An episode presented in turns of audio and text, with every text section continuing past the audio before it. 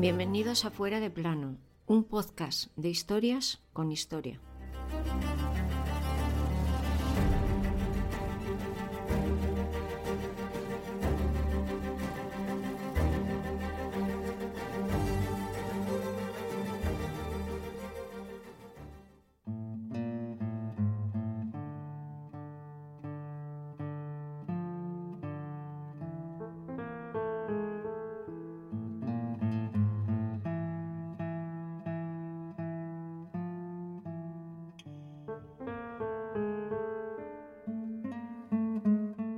Los bombardeos se hacen cada vez más continuos. Aquello se estaba poniendo imposible y cada vez se aproximaban más.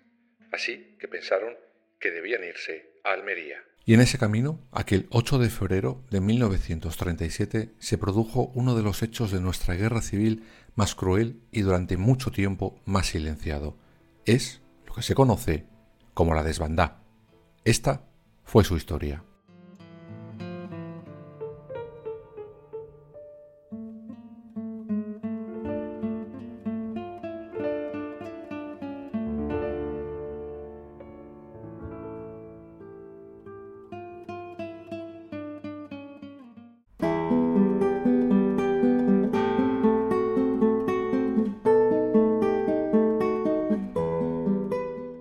Conocida como desbandá o la masacre de la carretera Málaga-Almería se la conoce como el Guernica andaluz. Así que creo que si escuchasteis la temporada pasada el capítulo de Fuera de Plano dedicado a los bombardeos de Eibar y Guernica, ya os podréis imaginar de qué va este episodio de hoy. Pero antes de contaros los hechos, según los testimonios de mucha gente, vamos a explicar qué estaba pasando en aquella zona para que de repente miles de personas vieran como única salida para poder seguir viviendo recorrer aquellos kilómetros que separaban la ciudad de Málaga y la capital almeriense.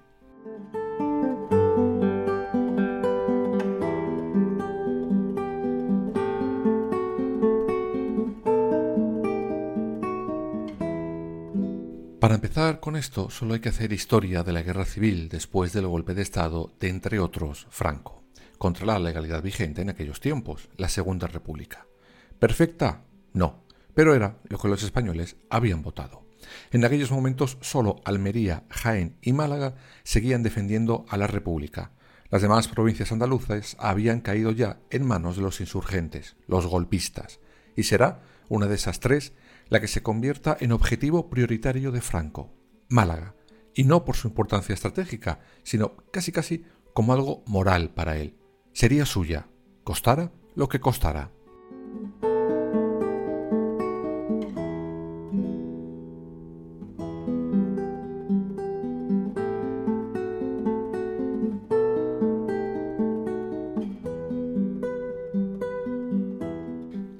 Desde agosto del 36, Málaga se verá sometida a bombardeos constantes, provocando, como supondréis, decenas y decenas de muertos. Entre agosto y septiembre irán cayendo zonas cercanas e importantes como Antequera o Ronda.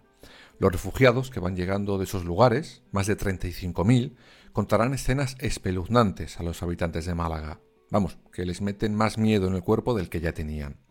Además, el general fascista Gonzalo Queipo de Llano, encargado del sur de España en la guerra civil y artífice en buena medida del asesinato de Federico García Lorca, estaba jugando otra guerra con los vecinos de Málaga, la psicológica. Empezará a lanzar desde Radio Sevilla mensajes que van minando la moral y metiendo más miedo, si cabía, en el cuerpo de muchos malagueños. Con todo esto, a finales de ese 1936, muchos verán como única salida para seguir con vida eh, marcharse hacia Almería por carretera. Daban por hecho que Málaga caería pronto, y si se quedaban podrían terminar muy mal. Lo cierto es que por parte del gobierno republicano nunca llegaron refuerzos para defender la ciudad, y a día de hoy sigue siendo un misterio la razón de aquel abandono no solo de la ciudad, sino por supuesto de sus habitantes.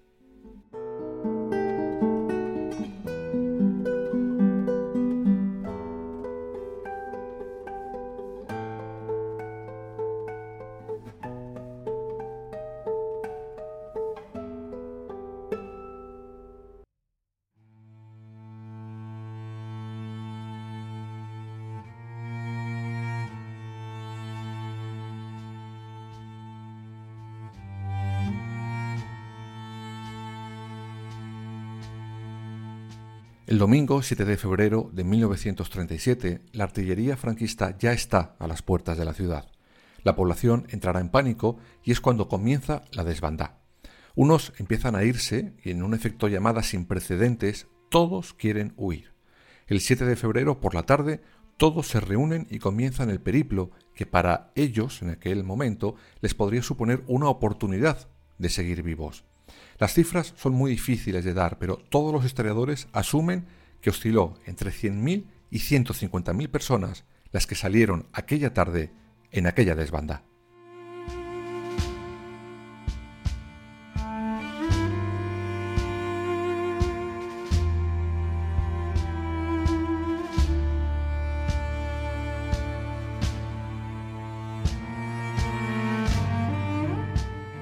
A las siete y media de la mañana del 8 de febrero, el ejército golpista entraba en Málaga. Oficialmente había caído. Pero se encuentran con una sorpresa. La ciudad es una ciudad casi fantasma, sobre todo en los barrios más humildes. No había nadie. Todo ha sido abandonado.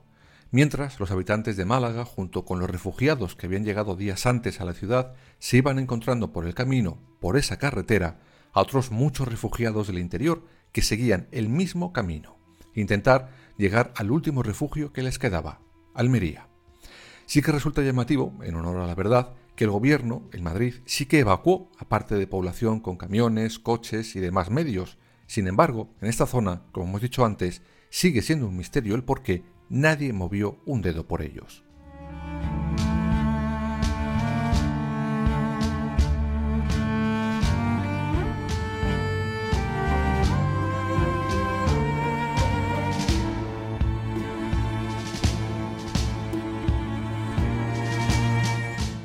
Habíamos dejado a esos miles de personas huyendo, y desde primera hora será un auténtico infierno, no solo por el camino, las condiciones y el miedo, sino porque iban a ser atacados sin miramientos por mar y aire. Desde el Mediterráneo serán atacados por tres buques, el Canarias, el Baleares y el Almirante Cervera, y por el aire pasaban todo el rato varios aviones de la aviación fascista alemana. Ya os contamos en el capítulo dedicado a Guernica y a Ibar que Franco había llegado a un acuerdo con Hitler y Mussolini para que le prestaran ayuda militar, sobre todo aérea, para poder ganar cuanto antes la contienda. Todo esto, eso sí, de tapadillo, pues públicamente aquello no estaba sucediendo. Como macabro ejemplo, un mensaje radiofónico del fascista de Queipo de Llano. A los tres cuartos de hora, un parte de nuestra aviación me comunicaba que grandes masas huían a todo correr hacia Motril. Para acompañarles en su ida y hacerles correr más a prisa, enviamos a nuestra aviación que los bombardeó. Muy gracioso, este fascista.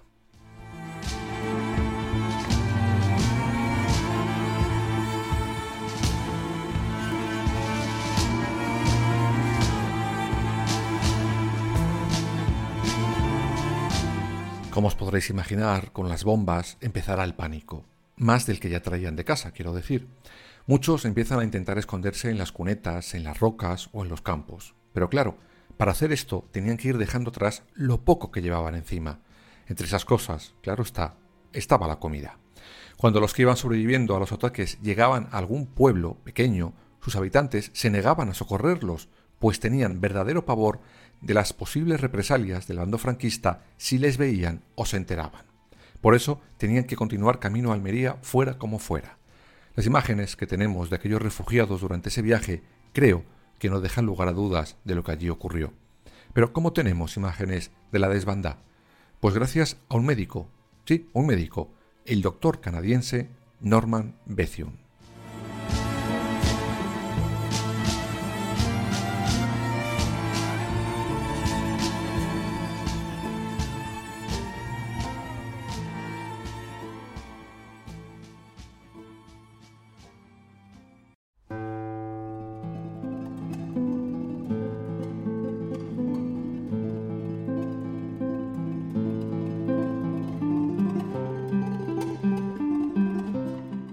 Bethune era un famoso cirujano pulmonar que, impactado por las noticias de nuestra guerra civil, decidirá dejar su puesto de trabajo y se unirá a las brigadas internacionales como voluntario sanitario. En Madrid creará el Instituto Hispano-Canadiense de Transfusión de Sangre, uno de los primeros servicios de estas características. y está en Madrid cuando le llegan las noticias del asedio y caída de Málaga. En ese momento decide coger una ambulancia, llenarla de medicinas y de cualquier cosa que pudiera ayudar a los refugiados y poner rumbo a Almería. El 10 de febrero llega a la ciudad y se dirige a Málaga con esa ambulancia. Lo que vio en el camino le dejó helado. Lo plasmó poco después como testimonio en un pequeño libro llamado El crimen de la carretera Málaga-Almería, donde además aparecerán las 26 fotografías que un compañero con el que iba en la ambulancia hizo aquel desastre humanitario. No solo se convirtieron en los héroes de aquella gente, sino en incómodo testigo de lo que allí estaban haciendo Franco y sus aliados fascistas alemanes e italianos.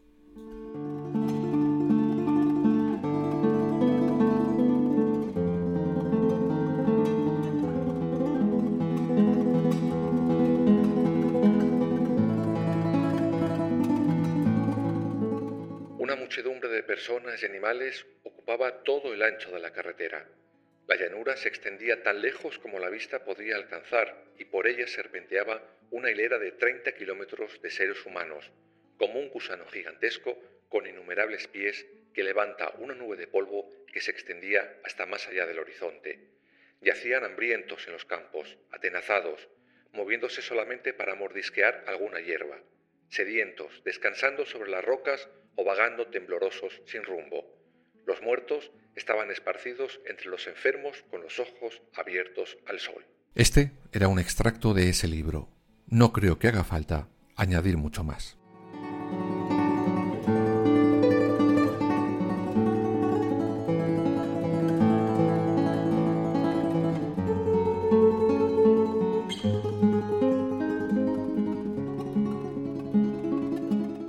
Impresionado por todo lo que estaba viendo, Becium decidirá vaciar la ambulancia y simplemente transportará a los refugiados dentro de ella durante cuatro días. Así que sí, algunos de los ciudadanos que protagonizaron la desbandada se salvaron fue en buena medida gracias a este médico canadiense. Otros, sin embargo, decidieron darse la vuelta y regresar a Málaga. Eso sí, la represión que sufrieron por parte de Keipo de Llano la pagarán toda su vida.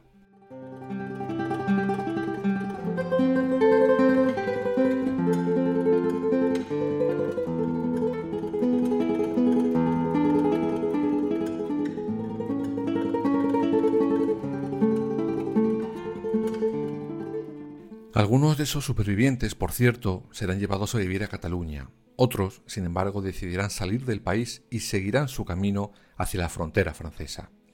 Como hemos dicho antes, las cifras de esta desbandada son confusas. Como mínimo, los autores cifran en 150.000 los, huidos. Otras cifras, según estudios más recientes, la duplican. En cuanto a los que murieron, bien por los salvajes y cobardes bombardeos fascistas, bien por hambre o enfermedades, se supone en aquella carretera perdieron la vida más de 5.000 personas. Como dato, si recordáis, los bombardeos de Guernica acaban directamente con 109 personas y dejan casi un millar de heridos. Por algo, a la desbanda la llaman el Guernica del Sur.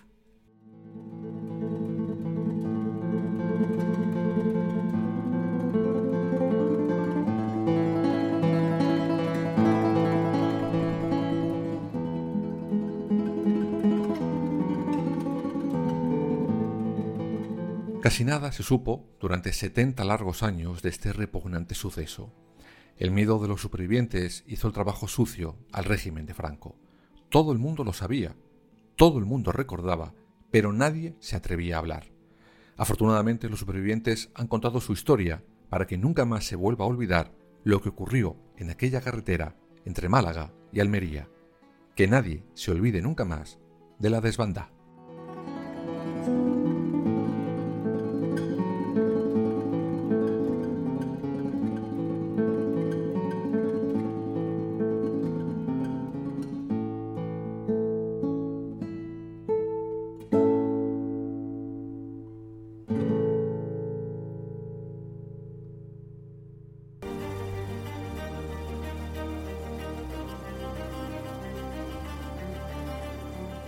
Escúchanos en las principales plataformas digitales y ahora también en nuestra página web www.fueradeplanopodcast.es y síguenos en todas las redes sociales Twitter, Instagram, Facebook y Threads.